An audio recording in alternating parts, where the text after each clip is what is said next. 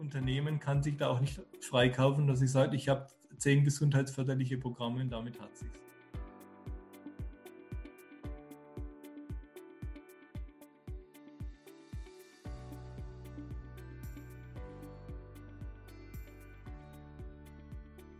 Herzlich willkommen zur dritten Podcast-Episode des Themenschwerpunkts Fachkräftebindung in der Sozialwirtschaft des Paritätischen Wohlfahrtsverbandes Baden-Württemberg. Ich freue mich heute wieder ganz außerordentlich, äh, einen Gast zu begrüßen. Wir haben heute Erhard Weiß für unsere Sendung gewinnen können. Herr Weiß, Sie sind Präventionsleiter bei der Berufsgenossenschaft für Gesundheitsdienst und Wohlfahrtspflege in Karlsruhe und Beauftragter für gesundheitliche Kooperation. Und ich darf Sie heute ganz recht herzlich begrüßen bei uns im, im Podcast. Hallo, Herr Reutner. Wir haben äh, schon so eine kleine Tradition, dass wir zu Beginn mit drei Oder-Fragen starten, die Sie gern ganz spontan beantworten können und vielleicht dann noch kurz dazu erläutern, warum Sie sich jetzt für das eine oder das andere entschieden haben. Herr Weiß, Fachkräftebindung oder Fachkräftegewinnung, was ist wichtiger? Beides müssen wir machen. Diplomatisch, diplomatisch. Warum müssen wir denn beides machen? Äh, weil wir schauen müssen, dass wir die Leute, die wir im System halten, ob das jetzt im Kita-Bereich ist, ob im Pflegebereich oder auch für den insgesamt für den Gesundheitsdienst und die Wohlfahrtspflege, wo ja die Berufsgenossenschaft die gesetzliche Unfallversicherung ist für diese nichtstaatlichen Einrichtungen, weil wir alle Leute im System brauchen. Insofern müssen wir die Leute äh, halten, die da sind. Es geht in Richtung Bindung. Und dann aber auch, weil zu wenig Leute im System sind und weil uns Leute fehlen und wir auch immer wieder gute Fachkräfte brauchen, müssen wir gleichzeitig auch in die Gewinnung investieren. Also beides brauchen wir. Wir können da auch nicht mehr auf das eine oder das andere setzen. Wir müssen Gleiches mit hoher Professionalität und mit großem Engagement angehen. Herzlichen Dank. Behandlung oder Prävention?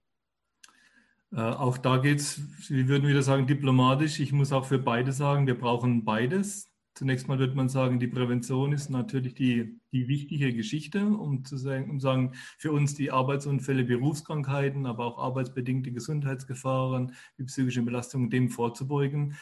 Aber wo was passiert ist, müssen wir einfach auch da eine gute professionelle Behandlung sicherstellen, die Mitarbeiter wieder im Beruf halten können, dass sie auch bis zum 67. Lebensjahr in ihrem Job und darüber hinaus gesund bleiben. Mhm. Maßnahmen und Kultur, das wäre die letzte. Auch da geht es in die gleiche Richtung. Da werde ich mich nicht auf eine Seite schlagen, sondern zu sagen, äh, wir müssen, weil wir in den Situationen derzeit drinstehen, Maßnahmen vornehmen, um Dinge zu verändern, aber gleichzeitig auch dafür sorgen, dass wir langfristig Dinge verändern. Und da müssen wir in die Kultur einsteigen und müssen dort was bewegen. Also auch an der Stelle beides. Ist vielleicht für Sie jetzt enttäuschend, aber äh, wir sehen da an allen Ecken, Enden Handlungsbedarf und zumindest an den sechs Punkten, da müssen wir uns überall engagieren. Mhm. Das ist vollkommen in Ordnung, wie Sie geantwortet haben. Ich bin da ja auch immer schwierig bei den Oder-Fragen, die so richtig zu stellen. Und das zeigt ja auch wieder, wie wichtig alles im Grunde in diesem ganzen Handlungsfeld äh, dann Beachtung finden sollte. Ich habe äh, in meiner Recherche geschaut, die BGW ist äh, der größte oder eine der größten Berufsgenossenschaften in Deutschland. Und sie versichern und beraten viele Unternehmen und Organisationen der Sozialwirtschaft, das haben Sie schon genannt, sowie deren Beschäftigten. Inwieweit spielt denn bei Ihnen die Fachkräftebindung in der Beratung von der BGW eine Rolle? Äh, eine ganz große Rolle, weil es einfach darum geht, äh, damit irgendwo nicht nur die Fachkräfte zu binden. Das ist eine wichtige Geschichte. Wir, werden, wir wollen probieren, alle Menschen dann, die im System sind, wie ich es immer gerne bezeichne, im Gesundheitsdienst, in der Wohlfahrtspflege, die Menschen dort zu halten, weil wir alle, weil wir alle brauchen. Und natürlich die Fachkräfte von der Seite aus, die, die gut ausgestattet sind, die gut ausgebildet sind, die auch ein gutes Verständnis haben, äh, die auch unsere unmittelbaren Partner sind, die Dinge schnell umsetzen können. Äh, da geht es darum, die, die zu binden, dass sie dann an der Stelle schlimmstenfalls oder, oder nicht das System verlassen mit 35, mit 40 Jahren, sondern dass wir die Leute im System halten. Und da tun wir alles dafür, dass Menschen, wie gesagt, bei guter Gesundheit äh, gut arbeiten können. Da schauen wir nach den Arbeitsbedingungen, schauen, schauen aber nach dem persönlichen Befinden. Und wenn mal ein Arbeitsunfall oder eine Berufskrankheit kommt, dass, es, dass wir die Leute an Bord halten können. Also insofern die Fachkräftegewinnung und die Bindung ist eine sehr wichtige Geschichte für uns in der Beratung, weil es auch unser gesetzlicher Auftrag ist, die Menschen zu halten und dann auch gesund zu halten. Mhm. Gibt es Unterscheidungen in der Beratung von äh, Versicherten, also den Arbeitnehmern und den Unternehmen, von den Organisationen? Kann man da sagen, da gibt es wesentliche Unterschiede in der Beratung? Äh, nein, wesentliche Unterschiede nicht. Da ist jede, jede, jede Gruppe ist da in einer besonderen Verantwortung. Auf der einen Seite die Fachkraft oder auch der, der Mitarbeiter, die die Verantwortung hat für ihre Aufgabe, dass sie sicher arbeitet, dass sie auch nicht nur, ich sage mal, egoistisch für sich arbeitet, sondern auch nach links und rechts nach den Mitarbeitern schaut und dann auch äh, guckt, dass die Dinge in Ordnung sind, wenn ihr Dinge auffallen, dass man die meldet, dass man dann auch nicht einfach drüber weggeht, dass man auch danach, danach schaut, äh, Gefahren zu erkennen, wie ich es aufgezeigt habe, und die dann auch zu beseitigen. Und die Führungskräfte haben dann natürlich eine herausragende Aufgabe. Sie sind diejenigen, die mit gutem Beispiel vorangehen müssen, die unterweisen, wie man es einfach so salopp sagen, die auch für so eine Gefährdungsbeurteilung, also für die Analyse von Gefährdungen verantwortlich sind, die auch die letzte Verantwortung tragen an der Stelle. Da gibt es natürlich nochmal Unterschiede in, der, in, dem, in dem Beratungsansatz. Aber ansonsten sind sie uns gleichermaßen wichtig und äh, aber die eine, eine besondere Rolle im Arbeitsschutz und der Gesundheitsförderung spielen für uns schon die Führungskräfte. Sie sind diejenigen, die die Multiplikatoren sind, die auch verändern können und damit auch in einer besonderen Herausforderung stehen, auch in einer besonderen Belastung stehen, weil sie vieles äh, vieles machen müssen, viele Aufgaben sind an sie delegiert und das ist schon eine besondere Herausforderung. Erst recht, wenn ich so in die psychischen Belastungen gehe, wo sie sich sehr empathisch um Mitarbeiter kümmern müssen, wo sie auch einfach an manchen Stellen keine Zeit haben mhm. und händeringend nach Unterstützung suchen. Mhm. Würden Sie dann sagen, wirklich, dass die Führungskräfte genau in unseren Organisationen der Sozialwirtschaft eine wesentliche Schlüsselfunktion sind, äh, gesundheitsförderliche Strukturen aufzubauen und auch zu implementieren? Äh, das kann ich mit äh, mit Fug und Recht sagen, dass es genauso ist. Ich bin jetzt äh, über ja, 25 Jahre in, in, Anführungszeichen in der Branche, im Geschäft, im Arbeitsschutz und in, im Gesundheitsschutz. Und äh, die Unternehmen, die gute Führungskräfte haben, denen müssen wir als Berufsgenossenschaft nicht sagen. Die blicken durch, die wissen, wo sie anpacken müssen, die führen ihr Unternehmen gut, die haben einfach auch bessere Rahmenbedingungen für ihre Mitarbeiter geschaffen, da geht es den Mitarbeitern besser und wo die Führungskräfte nicht die ausreichende Qualifikation haben, da ist es schwieriger. Also das zieht sich schlicht und ergreifend durch. Das so. Also die Führungskräfte ist so die Meinung der BGW, aber auch meine ganz persönliche Meinung, die spielen die Schlüsselrolle für den Erfolg von Arbeitsschutz und auch für, für die Gesundheitsförderung und auch für die Gesundheit der Mitarbeiter. Was natürlich auch, und das hatte ich erwähnt, eine unheimliche Belastung ist und an manchen Stellen eine schiere Überlastung, weil sie so vieles eigentlich erledigen müssen. Und da muss man für die Zukunft schon nochmal schauen, wie man da, was die Führungskräfte betrifft, wie man das noch ein bisschen mehr aufteilen kann, dass man Führungskräfte, dass da nicht eine Person alles machen muss, sondern sich auch zu überlegen muss, dass Führungskräfte auf der einen Seite dann Managementaufgaben übernehmen müssen, aber dass auch Führungskräfte da sein müssen, so diesen, die diesen empathischen Teil haben, die sich um Leute kümmern, die Zeit für Gespräche haben, Erst recht in der Pandemie hat sich jetzt gezeigt, dass Führungskräfte sehr viel Zeit in Gespräche investieren müssen, um dann auch Sicherheit in den, in den Unternehmen zu bekommen, um die Sorgen und Nöte auch der Mitarbeiter, von was sie von zu Hause aus mitbringen, ihre persönlichen Nöte, die aufzufangen, die zu kompensieren. Und da ist natürlich eine Führungskraft in einem, in, einem, in einem Spannungsfeld, dass sie auf der einen Seite natürlich diese Managementaufgaben haben und die Steuerungsaufgaben haben, aber auf der anderen Seite auch diesen, diesen Psychologen sein müssen, der sich kümmert und der auch da noch die Zeit haben sollte. Und dann wissen wir ja in, in, der, in, in der Sozialwirtschaft, wie es da mit den Ressourcen zugeht, dass man da, dass es eng geschnürt ist. Und deshalb sage ich, wir, wir sehen, dass die Führungskräfte eine entscheidende Rolle spielen, sehen aber auch gleich die unheimlichen Anforderungen, die wir haben. Insofern ziehen wir da auch ein bisschen die Handbremse an und sagen, wir können jetzt nicht alles auf die Führungskräfte abladen, sondern wir müssen denen auch für die Möglichkeiten schaffen, dass sie es auch leisten können und dass sie auch in ihrem Job als Führungskraft Freude haben, wie es auch die Mitarbeiter ihre Freude haben sollten, wenn sie morgens in den Job gehen, dass auch Führungskräfte sagen, ja, ich gehe gerne in den Job, meine Aufgabe ist eine gute und ich kann sie aber auch bewältigen und ich mhm. kann sie gut bewältigen. Aber Sie haben gerade was ganz Wichtiges angesprochen. Ich glaube, das ist vielen nicht immer so bewusst, weil die Führungskraft wird oft immer als derjenige genannt, der alles zu verantworten hat. ähm, der, auf dem seinem Rücken, auf dem seinen Schultern natürlich ganz viel Verantwortung auch liegt. Ähm, jetzt, wie kriegt man diesen Spagat denn überhaupt hin? Wie bereiten Sie zum Beispiel Ihre Führungskräfte in der BGW darauf vor, genau diesen Spagat zwischen Managementaufgaben, also diesem täglichen Geschäft als Führungskraft und dann noch den empathischen Kümmerer, würde ich ihn jetzt mal nennen, ähm, ich mag das Wort ganz sehr. Wie schafft man das? Also wie geht man, wie schafft man es als, als, Führungskraft da gesund zu bleiben? Und welche Rahmenbedingungen müssen denn für die Führungskraft dann gegeben sein, damit er die, äh, diese, diese, diese, dieses Potenzial über, in, in aller Form genutzt werden kann? Also ich würde mal Ihre Frage so verstehen, dass Sie mich jetzt persönlich und auch die BGW mhm. mit ihren ca. 2400 Beschäftigten da anfragen, wie wir die Aufgaben lösen. Genau, ja. Und da bin ich sehr beeindruckt, wie, was die BGW in den letzten 10, 15 Jahren mit dazugelernt hat, wie sich die BGW aufstellt. Äh, die Führungskräfte bei der BGW haben einen überschaubaren Führungshorizont. Also wir sind in der Regel, haben so eine Führungsspanne, wie man es bei uns nennt, von zehn Beschäftigten, um die man sich kümmert. Und von meiner Seite aus, oder wenn ich es beurteile, für zehn beschäftigte Führungspersönlichkeiten, da kann man sich kümmern. Da kann ich auch äh, Gespräche führen, da finde ich die Zeit dazu. Das ist dieser eine Part. Dann wird auch bei der Ressourcenverteilung sehr darauf geschaut, dass man sich diese Zeit auch nimmt.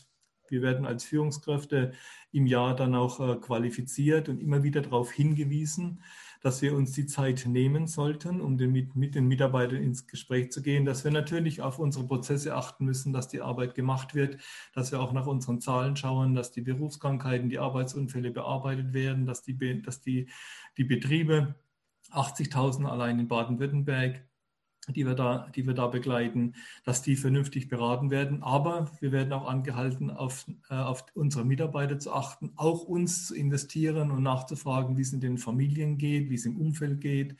Auch hat die BGW eine große, eine, ein großes Herz dafür, auch für das, für das persönliche Umfeld, dass wenn in den, in den Familien, auch mit den Kindern oder in Trauerfällen oder in Pflegefällen, dass man da besonders darauf achtet und Raumbedingungen schafft, dass die Menschen auch Zeit haben, sich, sich zu kümmern. Und letztendlich sind alle unsere Führungskräfte auch in dem oberen Management immer noch mit einem Stellvertreter ausgestattet, die sich dann das Spielfeld, das Spiel auch ein bisschen zu, zuschustern, wo man sagt, wo man sich auf der einen Seite, die einen kümmern sich mehr um das Thema Management, die anderen kümmern sich um die Mitarbeiter, dass die Gespräche geführt werden, sodass man aus meiner Sicht hier ein sehr gutes und vorbildliches System aufgebaut hat, äh, um, dem, um dem nachzukommen und wo man auch auf Überlastungen äh, reagiert, wo man dann auch auf sich auf, aufeinander schaut und äh, aber trotzdem, so meine ich, äh, für, die, für die Mitarbeiter einen guten Job macht. Also ich, wir fühlen uns da ganz wohl und auch wie gesagt, ich, wir sehen natürlich auch Personen, wo die dann auch irgendwann an ihrem Limit arbeiten, aber um die kümmert man sich und schaut dann, ist mit denen im Gespräch, schaut, wie man die Situationen äh, abmildern kann und wie man das bewältigen kann, wie man auch Ressourcen noch zur Verfügung stellen kann. Also ich finde das sehr vorbildlich und ich, ich kann sagen, ich arbeite sehr gerne bei der BGW und kann mir das äh, vorstellen, das nicht nur bis 67 zu machen, auch den Job, den könnte ich länger machen. Und ich glaube, ein größeres Kompliment kann man an eine Institution nicht weitergeben. Das stimmt, auf jeden Fall. Und das ist aber auch das, das Wichtige, das hatten wir ja in unserer letzten Sendung auch, ähm, diese Lebensphasenorientierung. Ich glaube, die spielt immer eine ganz wichtige Rolle. Ne? Also in welchen, in welchen Phasen des Lebens befinden sich denn meine Mitarbeiter? In welchen ähm, Situationen beschäftigen sich gerade auch außerhalb des Arbeitsplatzes, was belastet sie. Und ich glaube, da ist einfach im Gespräch zu bleiben mit dem Mitarbeiter einfach ein ganz wichtiger Faktor. Und den haben Sie ja eben gerade äh, ganz gut angesprochen. Ähm, man muss im Gespräch bleiben mit den Mitarbeitern, man muss wissen, was bei ihnen los ist. Und da braucht es auch diese Vertrauensbasis. Wie schaffen Sie denn diese Vertrauensbasis, dass Ihre Mitarbeiter auch mit ihren Problemen und Sorgen dann zu Ihnen kommen? Äh, zum einen ist die BGW ja ein sehr zuverlässiger Arbeitgeber. Bei uns werden keine Kündigungen ausgesprochen oder wir haben da kein Hire and Fire, sondern wenn man bei der BGW anfängt, dann fängt man an, auch mit dem Anspruch, dort kann man auch seine Rente, seine Pension dazu bringen. Das, glaube ich, ist schon dieser, dieser eine Ruhepol, wo man sagt, man hat hier einen verlässlichen Partner. Die andere Geschichte ist natürlich, das wissen wir auch in unserem privaten Umfeld mit unseren Kindern und darüber hinaus, dass man sich auch das Vertrauen erarbeiten muss. Man darf nicht nur miteinander reden, was schon eine gute Geschichte ist auf der einen Seite, sondern bei diesem Reden und bei diesen Gesprächen miteinander, die haben ja meistens einen Grund und da gibt es auch Erwartungshaltungen. Und ich glaube, bei diesen Gesprächen und bei den Erwartungshaltungen muss man genügend empathisch sein. Man muss aber auch klar sein, zu sagen, was geht und was geht nicht. Man darf sich auch getrauen, mal eine kritische Situation anzusprechen. Muss aber in den Dingen, wo man dann auch Zusagen macht und wo man dann auch unterstützen kann, und das ist das Angebot der BGW vielfältig, dass man zu diesen Aussagen dann auch steht und dass man das auch gegenüber, gegenüber anderen, anderen vertritt, wo dann sehr oft dann auch irgendwo angesprochen wird, was man dann immer wieder bewegt bei besonders belastenden Situationen. Wir müssen aber gerecht umgehen. Warum, wird, warum bekommt der jetzt irgendwo einen, einen, einen besonderen Weg nochmal mit aufgezeichnet? Äh, dann muss man auf der einen Seite diese besondere, zu diesen besonderen Wegen stehen. Das ist das eine. Muss aber auch die besonderen Wege innerhalb der Mitarbeiterschaft auch kommunizieren, warum dass man sich jetzt genauso verhält. Und auch einfach aufzeigen, dass es wichtig ist, dass besondere Situationen, in die man ja nicht selbst verschuldet ist oder auch wenn man selbst verschuldet ist, dass da jeder, jeder gerne irgendwo ähm, das in Anspruch nimmt oder dass da Hilfe angeboten äh, sein sollte und dass man die Hilfe dann auch zur Verfügung stellen muss im, im wohlverstandenen Sinne. Und das speziell bei Krankheitssituationen, bei psychischen Belastungen, das ist ja jetzt nicht eine, eine Geschichte, die krankheitsbedingt ist, sondern da ist ja eine Geschichte dazu, die systematisch aufgebaut ist. Und ich sage immer bei, bei meinen Mitarbeitern, dass jeder von uns froh sein kann, wenn man mit dieser Krankheit oder mit dieser Situation nicht belastet ist. Ich kann morgens gesund in den Job gehen, äh, gehe gerne arbeiten und mache das gerne. Was ist doch ein besonderes Gut im Vergleich zu dem, der einfach mit einer Belastung, mit einer Überlastungssituation, was Familie betrifft, oder mit einer Krankheitssituation in den Job gehen muss und auch sein Geld verdienen muss und auch arbeiten muss das sind doch diejenigen, die einfach fitter sind, äh, die haben doch einen, einen, mächtigen Vorteil und können damit vielleicht auch Aufgaben im Moment übernehmen, die eine andere Situation nicht übernehmen kann. Insofern tun wir auch immer äh, uns danach ausstrecken und sagen, wie können wir uns gegenseitig vertreten, wie können wir uns gegenseitig, äh, wie können wir uns gegenseitig wertschätzen und auch respektieren auf der einen Seite. Aber wie können wir auch einander, einander tragen? Insofern, glaube ich, sind wir so in der, in der BGW, auch in Karlsruhe, so eine kleine Community, die auch aufeinander achtet und aber trotzdem einen, einen guten Job macht und, äh, und äh, eine, eine, sehr verlässliche Arbeit in Baden-Württemberg. Und das denke ich, das schätze ich an den Mitarbeitern, das haben sie verstanden. Äh, das sieht man auch so, weil jeder, und ich kann mich da an 25 Jahre zurückblicken, jeder ist mal in einer besonderen Situation drin und jeder kommt mal und braucht irgendwo eine, einen Sonderweg, eine Sondermöglichkeit oder ein Entgegenkommen und dann glaube ich, kann man sich dann immer wieder gerne, gerne, gerne daran erinnern, wie man es auf der einen Seite gemacht hat. Dann hat der andere wieder Verständnis füreinander. Insofern, so probieren wir das bei allem Gerechtigkeitssinn und bei, bei allem, was natürlich jeder so mitbringt, aber das, da ein bisschen füreinander zu sorgen und füreinander Sorge zu tragen. Insofern haben wir so, ein, so dieses, äh, diese Haltung in, in Karlsruhe mit hineingetragen und leben auch aus meiner, aus meiner Sicht ganz gut damit. Und ich sehe dann auch, dass man äh, damit sehr gut Leistung bringen kann und die Mitarbeiter auch mit in diesem Sinne äh, ihre 100% Leistung auch zur Verfügung stellen können. Und nicht nur, wie man es wissen aus der Wissenschaft, dass viele Leute in der Industrie an anderen Stellen äh, nicht ihre 100% Leistung zur Verfügung stellen, sondern viel weniger, weil sie mit Abwanderungsgedanken äh, sich beschäftigen, weil sie keinen sicheren Job haben, weil sie mit Dingen einfach belastet sind, weil sie innerlich gekündigt haben und so weiter und so fort. Insofern glaube ich, haben wir da einen ganz guten Weg eingeschlagen, wo ich persönlich ganz zufrieden bin, wie wir da miteinander umgehen und wie wir dann auch einen vernünftigen Job miteinander machen. Mhm. Wie lange braucht es, Herr Weiß, bis so eine Struktur gelebt auch wird?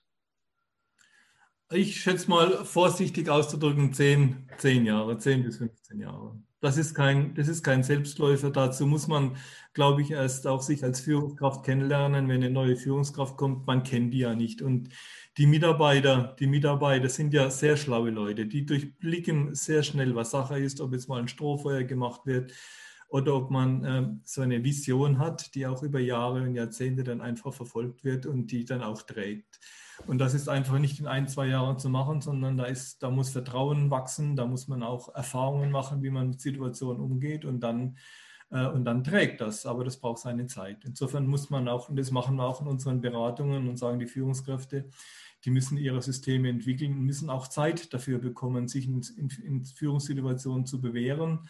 äh, sich dann auch entsprechend, äh, sich dann auch entsprechend Vertrauen zu schaffen. Und das kriegt man in einem oder zwei Jahren nicht hin, sondern dann braucht man einfach Zeit und auch äh, muss Zeit als Führungskraft haben. Und man muss auch Zeit bekommen, sich als Führungskraft zu entwickeln oder zu reifen und dann auch seine Sporen zu verdienen und äh, gute Erfahrungen und das ganze Erfahrungserlebnis dann auch äh, persönlich zu durchleben. Mhm. Sie haben jetzt schon die psychischen Belastungen schon mehrfach erwähnt. Ähm, ich bin Referent für Sozialpsychiatrie, deshalb interessiert mich dieses Thema natürlich ganz brennend. Und ich glaube, wir können jetzt auch auf eine äh, kurze Vergangenheit zurückblicken, dass die BGW mit der AOK und dem Paritätischen gemeinsam den zweiten Gesundheitskongress genau auch unter diese Thematik gestellt hat. Ähm, ich habe es auch schon äh, geschrieben, psychische Belastungen am Arbeitsplatz steigen in den letzten Jahren drastisch an. Das merken wir über alle Bereiche hinweg. Die Krankschreibungen aufgrund von seelischen Belastungen und Störungen haben sich in den letzten 20 Jahren verdreifacht. Das ist eine Zahl, die man sich einfach mal vor Augen führen muss. Äh, rangiert momentan auf Platz zwei der Krankschreibungen. Ähm, was können wir in Zukunft in der Sozialwirtschaft weil ich glaube, die Sozialwirtschaft ist ein Bereich, wo diese psychischen Belastungen noch verstärkt auftreten. Ähm, ich habe es mal so ein bisschen äh, genannt, wir sind empathische Menschen und unsere Empathie kann Fluch und Segen gleichermaßen sein. Was können wir in der Sozialwirtschaft tun für unsere Mitarbeiterinnen und Mitarbeiter, ähm, dass, dass wir da in Zukunft vielleicht äh, das ein bisschen abmildern, ein bisschen äh, besser vielleicht in Augen haben? Was, was wäre so Ihre Zukunftssicht? Äh, ich muss noch ein bisschen Wasser in den Wein gießen. Ähm, ich kann mich erinnern und blende jetzt einfach mal 20 Jahre zurück. Da hatten wir mit der AOK, mit der BGW insgesamt in Baden-Württemberg, hatten wir schon Gesundheitsberichte in den Unternehmen miteinander entwickelt. Die AOK war da schon immer Vorreiter und hat schon immer die Zahlen dann veröffentlicht, wo sind die Haupterkrankungen im Gesundheitssinn der Wohlfahrtspflege. Und da kann ich zurückblicken, vor 20 Jahren an erster Stelle war dann immer das Thema Muskel- und Skeletterkrankungen. Das war immer die erste Stelle. Aber dann kamen schon immer die psychischen Belastungen. Das war schon immer so. Und dann, das war mal in der, an dritter Stelle, dann an zweiter Stelle. Aber das war schon immer extrem hoch angesiedelt. Äh, vor 20 Jahren, als wir uns damit beschäftigt haben, da gab es noch keine richtigen Konzepte. Da wurde auch das Thema Burnout und so weiter noch nicht so richtig betrachtet. Ähm, aber die psychischen Belastungen wurden dann in den, in den letzten 20 Jahren und bis heute dann, ähm, wurden dann in Anführungszeichen nochmal äh, äh, genauer betrachtet. Es, wurde auch, es wurden auch Kampagnen gestartet, dass so eine psychische Erkrankung irgendwo äh, nicht über einen äh, hereinfällt, sondern dass das eine gewachsene Struktur ist, dass es auch eine Erkrankung ist. Und die Ärzte haben ganz anders reagiert, die Leute gehen anders mit um. Ein Burnout, der ist heute salonfähig, der wurde angesprochen vor 20 Jahren, hätte niemand getraut, auch sich von den Führungskräften von einem Burnout zu sprechen, weil das dann auch irgendwo ihn ausgegrenzt hätte. Ein Macho wäre dann irgendwo weg gewesen, wenn er das, wenn er das angesprochen hätte. Das hat sich aus meiner Sicht drastisch, drastisch verändert, aber auch zum Positiven verändert. Da ist viel dunkel viel dunkler ins, ins Licht gebracht worden und man beschäftigt damit, sich damit. Damit, ist es, damit steigen aber auch die Zahlen, damit ist es im Fokus und das ist gut so. Ich wollte nur noch ein bisschen die Historie machen und äh, auch aufzeigen, wir beschäftigen uns mit dem Thema psychische Belastungen schon sehr, sehr lange damit. Und äh, die Erkenntnisse der langen Beschäftigung ist ja, sind ja auch, dass das Thema Gefährdungsbeurteilung, die es auch schon sehr, sehr lange gibt, da war ganz am Anfang, noch vor Jahrzehnten, da waren, da spielten die psychischen Belastungen bei der Gefährdungsbeurteilung keine Rolle. Äh, und das zeigt auch, auch auf, äh, dass sie, nicht so, dass sie nicht so prominent waren, dass sie nicht im Fokus waren. Aber das hat ja der Gesetzgeber geändert. In den Gefährdungsbeurteilungen äh, wird der Arbeitgeber und die Führungskräfte ausdrücklich aufgefordert, sich mit der, bei, den, bei der Betrachtung der Gefahren im Betrieb auch mit den psychischen Belastungen auseinanderzusetzen und speziell auch die in den Fokus zu nehmen. Das ist aus meiner Sicht schon eine sehr gute Geschichte, wird aber, glaube ich, so nach meiner Einschätzung, an manchen Stellen wird es sehr ernst genommen, aber an vielen Stellen wird das noch nicht ernst genommen. Was ich unbedingt befürworten würde, ist zu sagen, dass sich jedes Unternehmen, und ob das jetzt ein großes Unternehmen ist, da hat man schon Mittel und Wege gefunden, oder auch ein kleines Unternehmen, dass man sich mit den psychischen Belastungen in einem, in einem Unternehmen auseinandersetzen muss. Man muss Mittel und Wege finden, auch Strukturen finden, Prozesse finden, wie man sich regelhaft damit auseinandersetzt, mit, wie man mit den Mitarbeitern im Gespräch ist und sie genau auf ihre Sorgen und Nöte, auf ihre psychischen Belastungen, ob das jetzt familiär ist, ob es beruflich ist, ob, wie gesagt, die Arbeitsbedingungen, Arbeitsabläufe und was ansonsten noch alles mit reinspielt, dass man, dass man die benennt und dass man mit denen auch offen umgeht. Und äh, dass man mit dieser Offenheit und, und, dies, und die nicht nur benennt, sondern auch gemeinsam überlegt, was kann man dagegen tun und dann auch Maßnahmen zu erstellen, zu überlegen, was ist da mein eigener Anteil, um zu sagen, wie muss ich selber, was muss ich an Gesundheitskompetenzen mir selber aneignen. Was ist aber auch die Aufgabe des Arbeitgebers? Was ist die Aufgabe des Umfeldes, äh, wo man dann Änderungen herbeiführen kann? Und diese saubere Analyse und auch die ehrliche Analyse, die ist aus meiner Sicht der Weg aus der Situation heraus. Und dass Führungskräfte das auch begreifen, sich darum zu kümmern und nicht nur irgendwo ein Gesetz irgendwo zu erfüllen oder das notgedrungen zu machen, weil eine Gewerbeaufsicht, eine Berufsgenossenschaft oder irgendjemand kommt, sondern dass man sich ehrlich mit auseinandersetzt und dann aber auch genauso ehrlich und klar Wege aufzeigt, wie man, wie man rauskommt. Und dass es funktioniert, dass Menschen wieder aus Burnout-Situationen herauskommen und wieder arbeitsfähig sind. Das habe ich an vielen Beispielen erkannt, wenn man es ernst nimmt und wenn man sich ernsthaft mit beschäftigt, haben Leute zwar eine gewisse Zeit damit zu tun, aber sie sind wieder, sie sind wieder an ihrem Arbeitsplatz, haben vielleicht auch in, in, an der Arbeitsstelle einen neuen, eine neue, neuen Arbeitsplatz gefunden und können, und wie ich es auch beobachte, gut weiterarbeiten. Das sind auch meine persönlichen Erfahrungen. Aber das ist kein Selbstläufer. Das ist ein Zusammenspiel der eigenen Person, es ist ein Zusammenspiel mit dem Arbeitgeber, es ist ein Zusammenspiel mit dem Integrationsbeauftragten, es ist ein Zusammenspiel mit den Profis, mit den, mit den Psychologen. Und wenn man das aber geschickt macht, findet man Lösungen, wo man rauskommt. Und dann ist man natürlich, dann sind alle unisono Gewinner.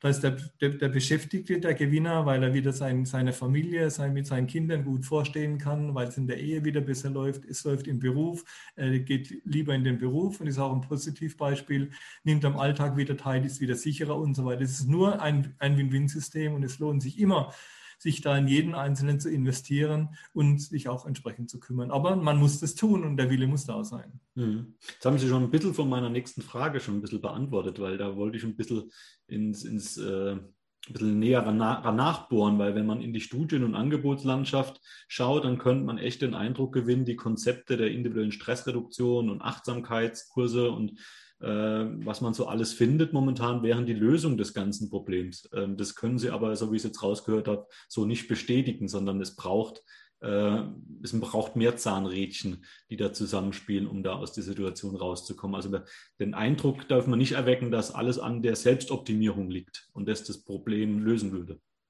Ja, ich bin ja, muss ein bisschen, ein bisschen ausholen für die, für die Antwort, aber wir haben ja auch ein bisschen Zeit. Ich bin von, von zu Hause aus Maschinenbauingenieur. Das ergänzen wir uns gut. Ich bin Industriemechaniker. Genau, dann werden, dann werden wir uns jetzt gleich, dann werden wir uns jetzt gleich treffen, wenn wir in, in, unsere, in unsere Ausbildung reinschauen. Und da wurden wir irgendwann mal darüber informiert, dass, das, dass der, der Stahl eine gewisse Streckgrenze hat. Und diese Streckgrenze, die bedeutet nichts anderes. Wenn ich den Stahl bis zu diesem Punkt dehne, geht er wieder in seine Ursprungsform zurück. Und das ist nichts anderes als die Resilienz. Und Dafür gibt es aber ein Tabellenbuch, Herr Weiß. Ja, da kann ich nachgucken, wie, bis, bis zu welcher äh, genau. Kraft man einen Stahl ziehen kann. Das hat ein Mensch leider nicht, beziehungsweise genau. sehr unterschiedlich. Genau so ist es. Und jetzt hat man, jetzt hat man gesagt, das, und da, da steht auch drin, wenn Sie sich daran erinnern, ist auch diese, diese Streckgrenze, da ist, die heißt unten Res. Und die kommt aus Resilienz. Und jetzt haben die, jetzt haben ein paar, ein paar interessante Menschen gesagt, okay, das ist doch eine ganz super Geschichte.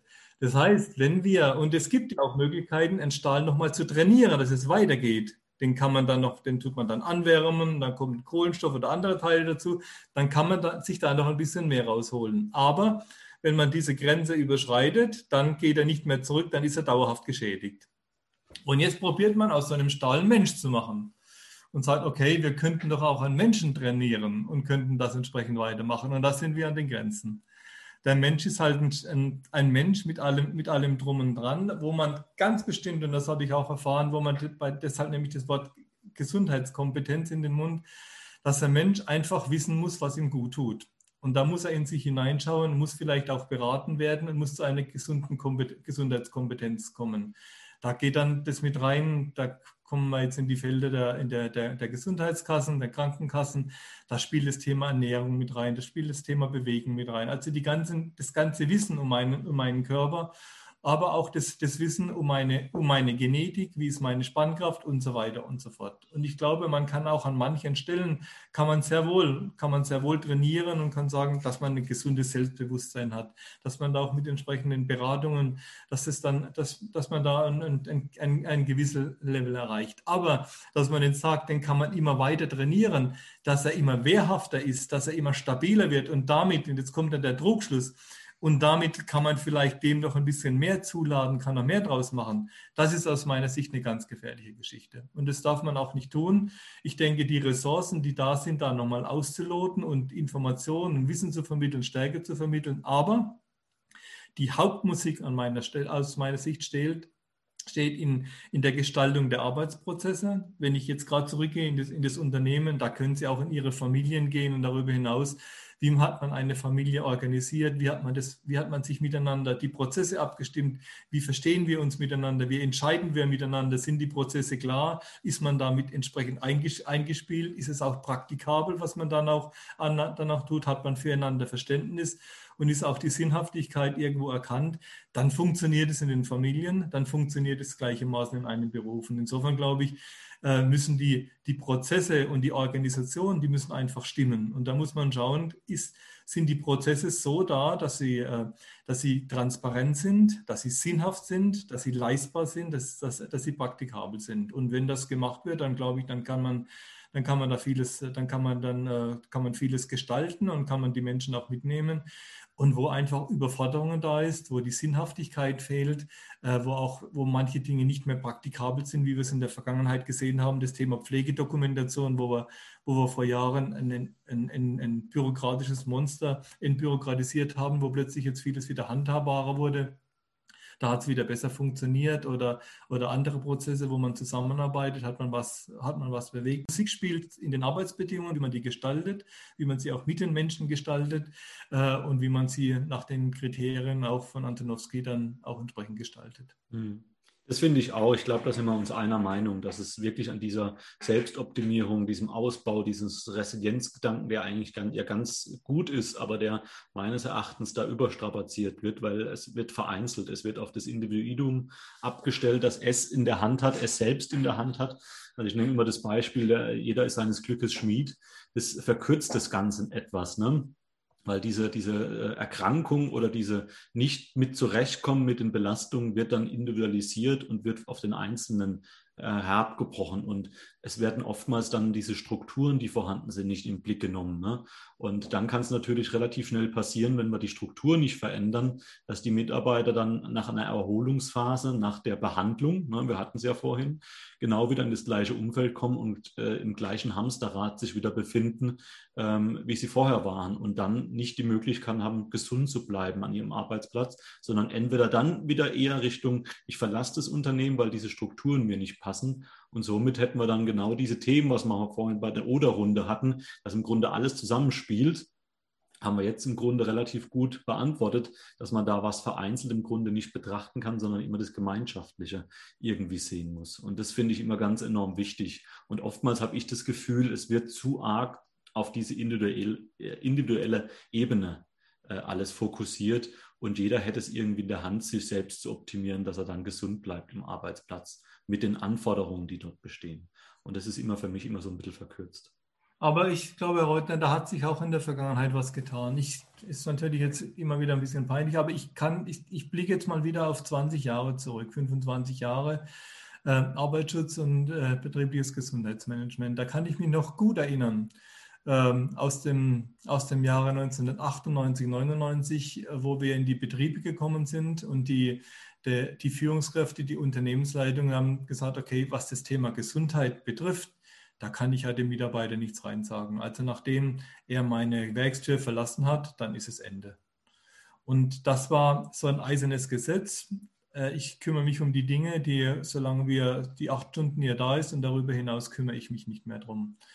Und das ist aus meiner Sicht die große Veränderung, äh, die sich in den letzten Jahren äh, aufgezeigt hat, wo man sagt, die, das Individuum und die Gesundheit alleine äh, dass man das, dass man da einen, einen, Mitarbeiter alleine lässt, das wird uns den, äh, das wird uns keinen Erfolg bringen, sondern ein Unternehmen, ein Unternehmen, ein Unternehmensleiter muss sich um den Einzelnen kümmern, muss auch Interesse an dem Einzelnen, auch an seinem Wohlergehen zu Hause in der Familie haben, um ein Stück, um ein Stück weiterzukommen.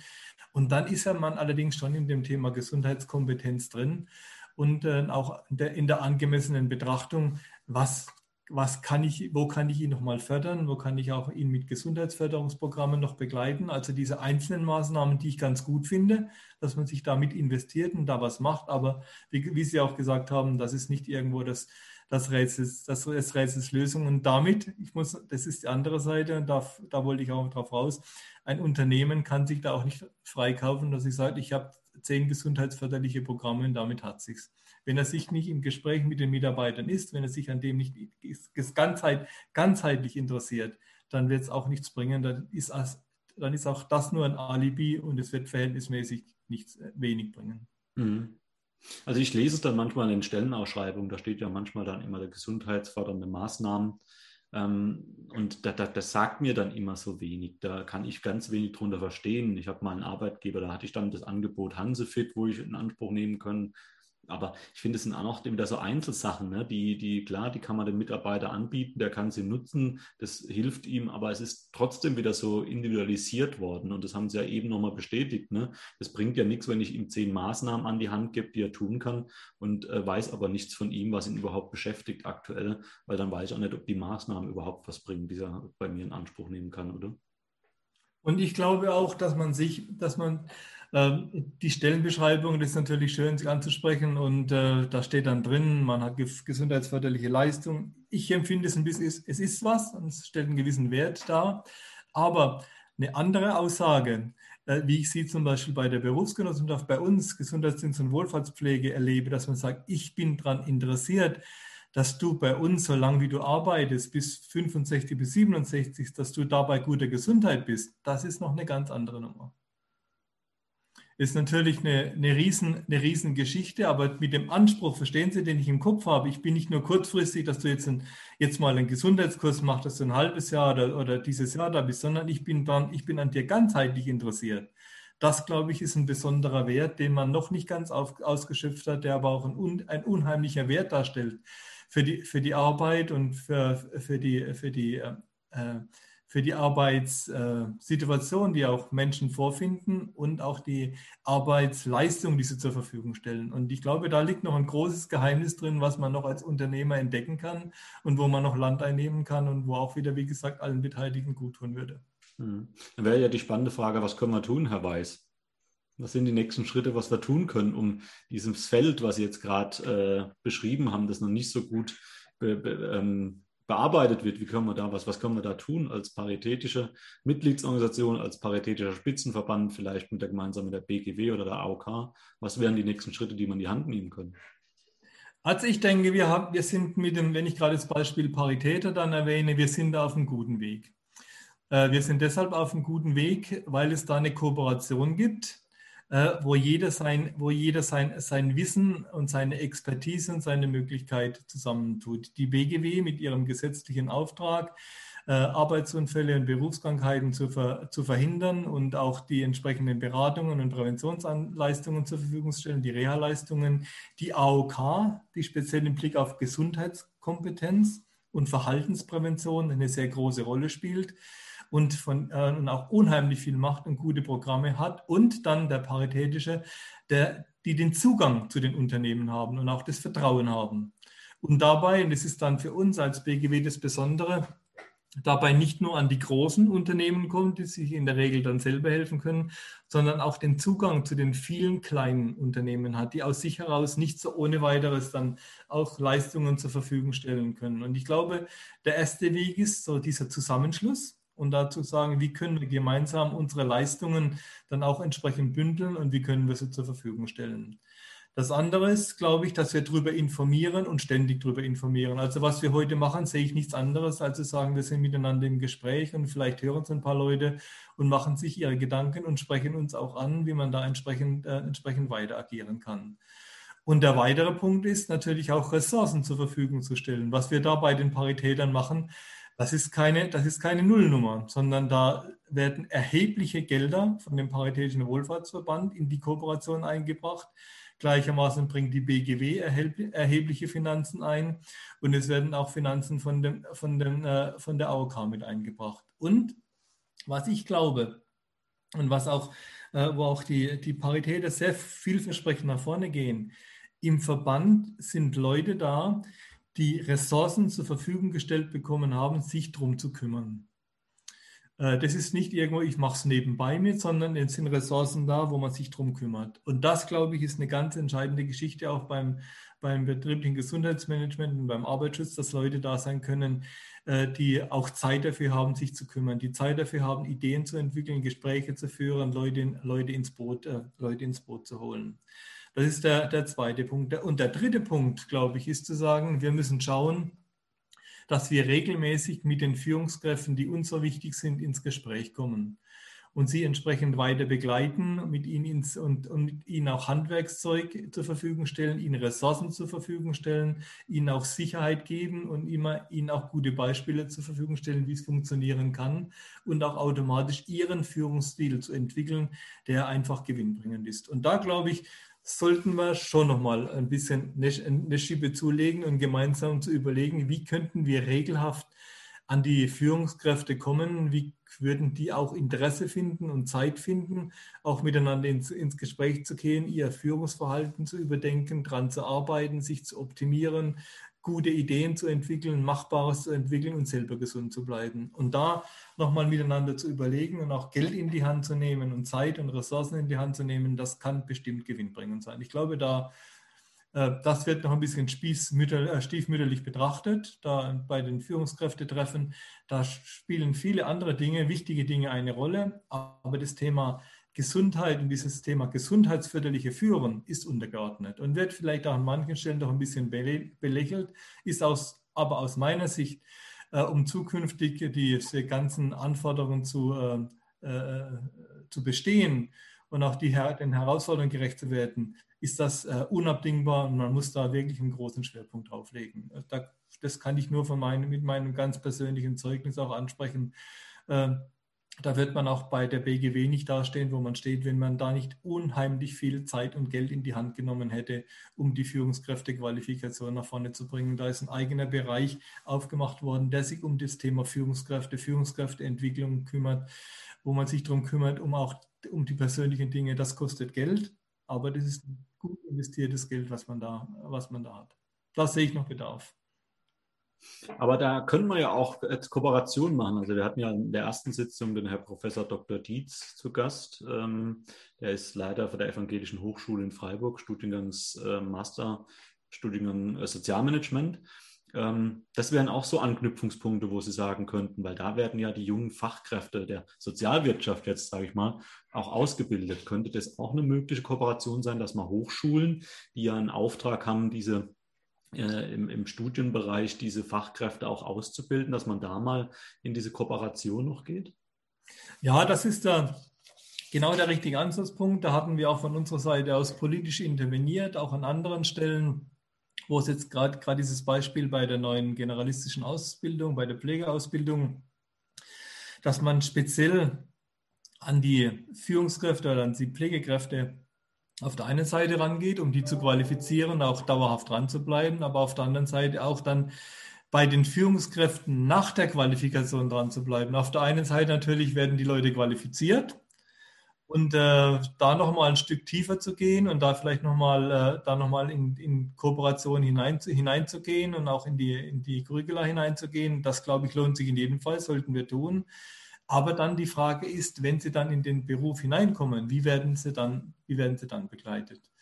Und da muss man sich auch überlegen, und das gefällt mir auch bei der BGW sehr gut, dass wir zweimal im Jahr als Führungskräfte aufgefordert sind und uns da auch mit, mit hineingeben, uns an, äh, jeweils an einem Tag mit dem Thema Führung auseinanderzusetzen, Führung und Gesundheit auseinandersetzen, mit einem, mit einem persönlichen Stil auseinanderzusetzen aber auch Wissen sich anzueignen, äh, um, damit, äh, um damit auch kompetenter zu sein. Und da, glaube ich, muss man sich überlegen, äh, wie kann man das auch kontinuierlich und institu äh, institutionalisiert machen. Da, das lohnt sich da auch jetzt so ein Programm aufzulegen, zu sagen, wir kümmern uns um die Leute und auch das Thema gesundheitlich, gesundheitsförderliches Führen ist ein großes Thema und da sollten die Leute einfach fit sein. Mhm.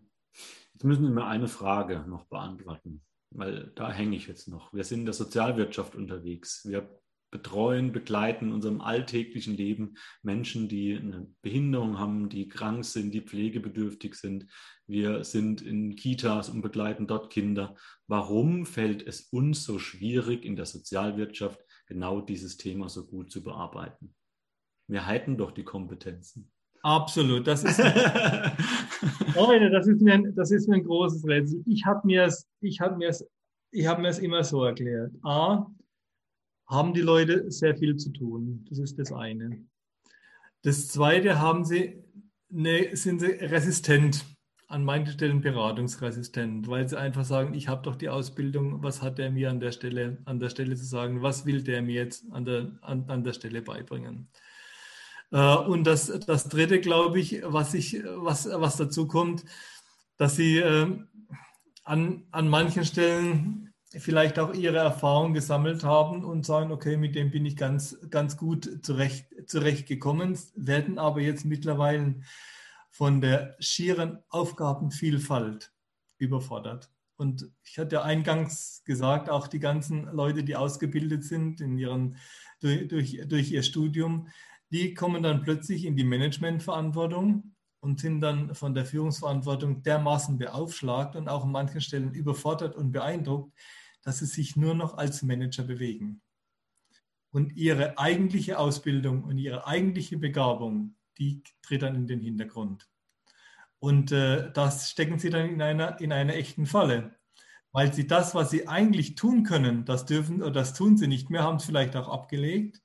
Und was sie so bisher nicht gelernt haben, da müssen sie sich was Neues, äh, was Neues aneignen. Dann sind sie aber plötzlich Manager und verhalten sich auch wie die Manager und haben die ganzen Tugenden, die Tugenden und die Untugenden der Manager tun sie sich plötzlich aneignen und haben ihre Vergangenheit vergessen.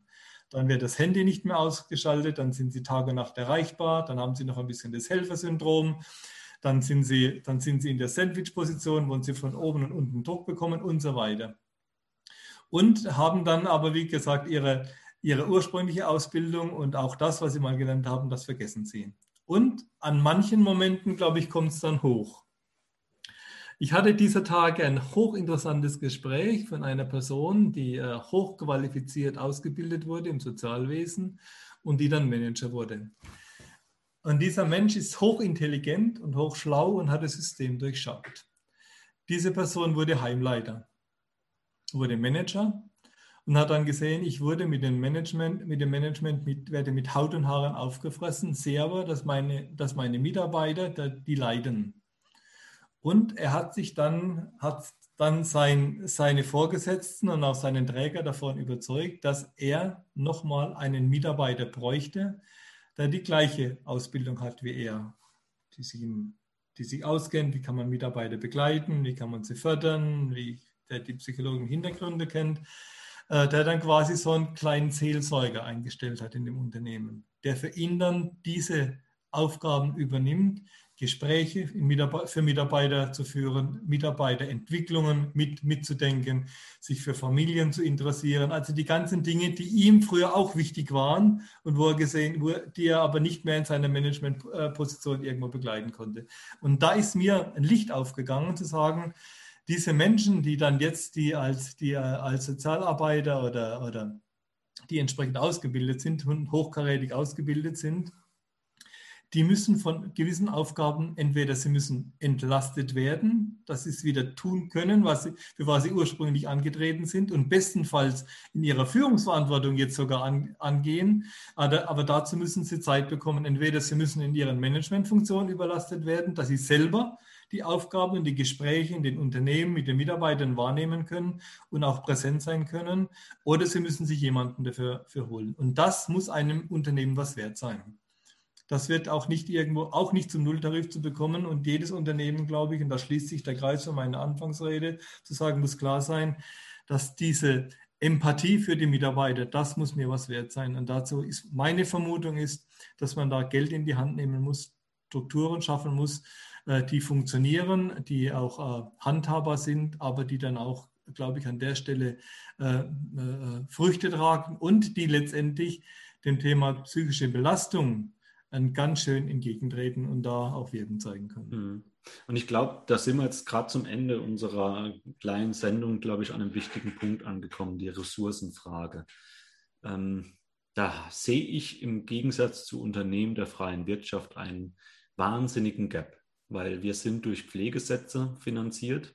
Ne, wir verhandeln entweder mit Krankenkassen, mit, äh, mit der Pflegeversicherung oder mit, mit äh, Eingliederungshilfeträgern, also SGB 9 jetzt in der Behindertenhilfe. Und da ist manchmal das sehr auf Kante genäht, würde ich jetzt mal sagen. Wie schaffen denn diese Sozial- oder die Unternehmen der Sozialwirtschaft, gerade wenn sie, wir sind ja vom Staat abhängig, alles, was wir bekommen, soll ja in die Menschen investiert werden. Und äh, das ist alles irgendwie auch in den Krankenhäusern, das sehen wir ja auch in der Pandemie oder in den Pflegeeinrichtungen, alles ganz knapp auf Kante genäht. Ne? Ähm, wie schaffen wir genau das, dann diese Ressourcen frei zu machen? Dieses ist, manchmal ist es finanziell, manchmal ist es Manpower. Äh, mir kommt immer, und da haben Sie vorhin, glaube ich, ein Stichwort genannt, die Kooperation in den Sinn, Netzwerke zu schaffen, vielleicht auch gemeinsam das Netz ein Batzen Geld oder die, die, die Fachressource auf einer Schulter lastet, sondern das was verteilen. Wäre das eine Möglichkeit? Sehen Sie da gerade für die Sozialwirtschaft, die da abhängig ist von, von Geldern ähm, der Sozialgesetzbücher, dass da eventuell gerade der, der, der, der, der, der Schlüssel liegt, zu sagen, wir brauchen genau diese Kooperation, diese Netzwerke und diese Bündelung von Kräften? Äh, das wird, das wird helfen, ist bestimmt ein Teil davon. Und in diesen Kooperationen auch noch mit der Rentenversicherung, da arbeiten wir und es wird bestimmt ein Teil der Lösung sein und da tun wir auch viel, viel dazu. Das andere wird aber sein, speziell in dem Bereich, wo wir uns bewegen, da muss noch ein bisschen mehr, noch ein bisschen mehr Wertschätzung kommen. Äh, ich habe ja schon erwähnt, ich habe Maschinenbau studiert, habe zehn Jahre in der Industrie studiert und die, die Themen, äh, die die Sozialwirtschaft hat, was das Thema Finanzierung betrifft und so weiter, die habe ich in der Industrie so nicht erlebt. Wenn da einfach Mangel an Personal war, hat man entschieden, wir müssen da entsprechend nachholen, weil es einfach ein Wert war. Dann habe ich auch für mich immer erkannt, habe gesehen, wie viel Gelder, was wird gelderlos gemacht in, dieses, äh, in, die, in, die Automobil, in, in, in der Automobilindustrie. Wie hoch wertgeschätzt wird zum Beispiel ein Mitarbeiter, der am Band arbeitet? Da wird wirklich viel Geld investiert und die, äh, und die Unternehmer tun da auch an der richtigen Stelle investieren, weil sie wissen, sie sind von den Leuten abhängig. Wenn die keinen guten Job machen, wird keine gute Qualität gemacht die Autos sind nicht, werden, kommen nicht zum richtigen Zeitpunkt äh, raus und äh, sie, haben ein, sie haben viel Geld zu verlieren. Jetzt drehe ich das mal um und wir, wir bewegen uns mal in die Pflege, in die Pflege und auch in den Kita-Bereich und so weiter und so fort. Ich denke, und das wird bestimmt noch mehr Geld kosten, der Gesundheitsdienst und die Wohlfahrtspflege muss noch einen finanziell oder auch einen höheren Stellenwert bekommen. Jetzt, was sich auch in der Pandemie deutlich gezeigt hat, welchen hohen, auch ideellen Stellenwert die Pflegekräfte bekommen haben oder wie der Kita-Bereich einen hohen Stellenwert bekommen hat. Und dieser Stellenwert, der darf nicht nur irgendwo, der ist natürlich, der darf, der darf nicht nur irgendwo bekannt werden, sondern der muss sich auch niederschlagen, dass man dort auch in dieser Branche gerne arbeitet. Und ich arbeite gerne dort, wenn die Arbeitsbedingungen stimmen, wenn ich meine Familie davon ernähren kann, wenn ich das auch bei guter Gesundheit, Gesundheit, Gesundheit leisten kann und wenn ich auch weiß, es ist sinnhaft, ich tue für die Gesellschaft einen guten Beitrag. Und insofern glaube ich, dass man da jetzt, was man so nochmal erkannt hat, muss sich die Gesellschaft und die Politik insgesamt überlegen, wie kann man da nochmal Rahmenbedingungen schaffen, dass man dort, dass man dort gern, gerne arbeitet. Und dann glaube ich, im Zusammenhang mit dem System, dass die, dass die, äh, die Träger, die Krankenversicherer und so weiter und die Pflegekassen, dass die dann auch das Geld entsprechend ausschütten können und auch an der richtigen Stelle ausschütten, das, das glaube ich und auch das auskömmlich ausschütten, dann, da glaube ich, das wird dann sehr, sehr sinnvoll. Und die andere Geschichte ist dann, dass wir als, als Sozialversicherer alle unsere Ressourcen zusammenlegen und nicht als einzelner Solitär unseren gesetzlichen Auftrag erfüllen. Das müssen wir zwingend tun. und dann auch die, aus den unterschiedlichen Blickwinkeln, aus dem Blickwinkel der Krankenkasse, aus dem Blickwinkel der Unfallversicherer, aus dem Blickwinkel der Rentenversicherer, aus dem Blickwinkel der Patienten, der Bewohner, der betroffenen Situationen, das alles beleuchten. Das wird auch ein weiterer, ein weiterer Schlüssel sein, um erfolgreich zu sein und erfolgreich Ressourcen zur Verfügung zu stellen. Ich glaube, es sind zwei Hebel, die es anzusetzen gibt. Also das, das Thema Wertschätzung und auskömmliche Arbeitsbedingungen, das scheint, mir, das scheint mir wichtig zu sein. Wobei ich sagen muss, mein persönlicher Eindruck ist, dass das politisch erkannt ist. Und wenn ich auch so die Szene der letzten Jahre sehe, hat die Politik da immer wieder nachgelegt, auch wenn man die, die Pflegeversicherung sieht, wie die sich entwickelt hat und welchen Schluck aus der Pulle man genommen hat. Da hat man schon, da hat man schon erkannt, in welche Richtung das es gehen sollte. Ich glaube aber, es ist noch Land einzunehmen. Und da, da sollte man einfach dran arbeiten. Und ich glaube auch, die Politik arbeitet dran. Und das hängt dann halt mit der Bezahlung zusammen und dann gleichzeitig auch mit der Wertschätzung. Herzlichen Dank für die Einschätzung. Das war jetzt nochmal zum Schluss nochmal ganz, ganz wichtig, weil ich glaube, das treibt viele von uns um. Ich glaube, viele würden es tun, aber ihnen fehlen genau diese finanziellen Ressourcen, um das eventuell genau so machen zu wollen, wie sie es gerne hätten. Und ich kenne es ja auch von der Industrie äh, bei, der, ähm, bei einem großen Druckmaschinenhersteller in Baden-Württemberg. Da ging einiges viel, viel schneller und viel, viel besser, weil einfach man dann den, den, den, drückenden Schuh gesehen hat und sofort investieren konnte. Und da fehlt bei uns, glaube ich, in der Sozialwirtschaft manchmal genau dieser Hebel, das schnell umsetzen zu können. Weil man muss es dann in den nächsten Pflegesatzverhandlungen einpreisen, man muss gesetzliche Änderungen abwarten. Ja, also man hat jetzt nicht diese Freiheit unbedingt wie in der Wirtschaft, wo man ja Geld zur Verfügung hat, wo man zur Seite gelegt hat. Wir können zwar auch einen Teil zur Seite legen, sind aber aufgrund von unserer Gemeinnützigkeit natürlich noch in einem ganz anderen Korsett wie jetzt Unternehmen der freien Wirtschaft. Und ich glaube, da haben wir noch einfach Nachholbedarf. Heute lassen Sie mich noch äh, einen Satz oder ein paar Sätze dazu sagen. Mich hat immer damit beschäftigt, als wir uns vor, vor Jahren einen Tag mit dem Thema Dienstplan und verlässlicher Dienstplan Gedanken gemacht haben, auch bei der BGW. Äh, die Diskussion ist ja in der, in der Pflege, dass viele Leute, dass kein verlässlicher Dienstplan da ist, dass die Leute aus dem Frei geholt werden und dass es unheimlich, unheimlich belastend, belastend ist. Ähm, und dass man äh, dann auch von der Seite aus, dass das auch ein Grund ist, warum da nicht, dass, dass man in dem Job nicht bleiben, nach, bleiben möchte. Dann hatte ich mich erinnert an meine Zeit in der Industrie wo die Leute auch am Band arbeiten, die auch 24 Stunden arbeiten zum Teil, die auch in einem strengen Dienstplan sind und bei der Dienstplangestaltung, die auch sehr tough ist auf der einen Seite und wo auch vieles dahinter steckt. Aber ich habe da nie Probleme gehört, dass bei der Dienstplangestaltung Probleme da sind. Wenn da einfach in der Industrie Probleme da sind, dass ein Dienstplan nicht funktioniert, dass Abläufe nicht funktionieren, dann fragt man nach, an was es hängt ob das Band zu schnell läuft, zu langsam, was weiß ich, ob die Mitarbeiter zu viel krank sind. Und dann tut man an der, an der, an der Stelle nachregulieren. Und dieses Nachregulieren bei der Dienstplangestaltung in der, in der Pflege, das habe ich vermisst. Da fehlen einfach die Ressourcen. Und insofern an diesem Beispiel wird es ganz deutlich, wo die Probleme liegen, aus meiner Sicht. Und, man, und das sind Probleme mit den Arbeitsbedingungen, Probleme mit der Bezahlung, Probleme vielleicht auch, was, da fallen einem nochmal ein paar weitere Dinge ein. Aber ich glaube, letztendlich, wenn man sich dieses Beispiel verdeutlicht, warum funktioniert es an der einen Stelle?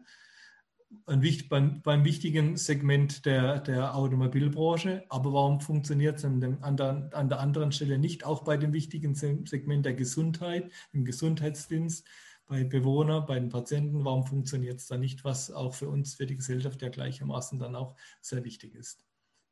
Und das mal zu durchdenken und dann, glaube ich, wird einem einiges klar, wo man dran drehen muss und wie man es wie verändern muss, wenn man, ich sage mal, die Gleichbehandlung von der Industrie zu dem, zu dem in, der, in der Pflege sehen möchte. Und was in der Pflege ja dann noch dazu kommt, ist ja das, und das sehen wir als BGW ja überall, wenn wir beraten und auch besichtigen, mit welchem hohen Engagement die Pflegekräfte da sind und wie sie ihre Arbeit machen und was sie da schier Übermenschliches leisten. Und es ist also für uns immer wieder beeindruckend und wir fragen uns immer, wie können wir das unterstützen? Was können wir als BGW noch wirklich dazu leisten, dass sie das, diesen Job auch, auch entsprechend machen können? Aber es ist beeindruckend für uns, was wir da sehen. Und ich bin von den, von den Leuten in der Pflege und auch im Kita-Bereich und an anderen Stellen wirklich, wirklich begeistert, wie die an manchen Stellen aufopfernd sind, was sie kompensieren und wie sie das, das Rad drehen. Da ist sehr viel Idealismus dabei bei den Kräften. Und ja. ich habe es ja auch in einem Podcast von der BGW gehört, auch genau zu dem Thema dass aber dann Pflegekräfte wirklich auch schon mit Mitte 30, Anfang 40 dann den Beruf verlassen müssen, weil sie es einfach nicht mehr schaffen aus gesundheitlichen Gründen. Und das muss uns immer bewusst sein. Wir müssen schauen, welche Rahmen schaffen wir. Das habe ich heute jetzt mal so rausgenommen aus dem Gespräch. Welche Rahmen schaffen wir bei uns vor Ort?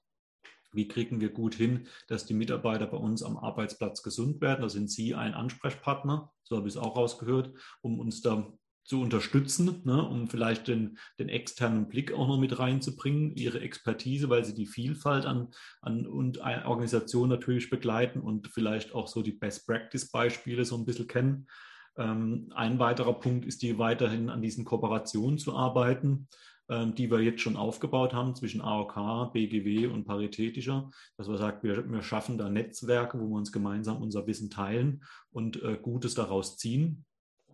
Und eins, was ich auch so mitgenommen habe, ist Gesundheit der Mitarbeiter ist ein Erfolgsfaktor. Kann man das so stehen lassen?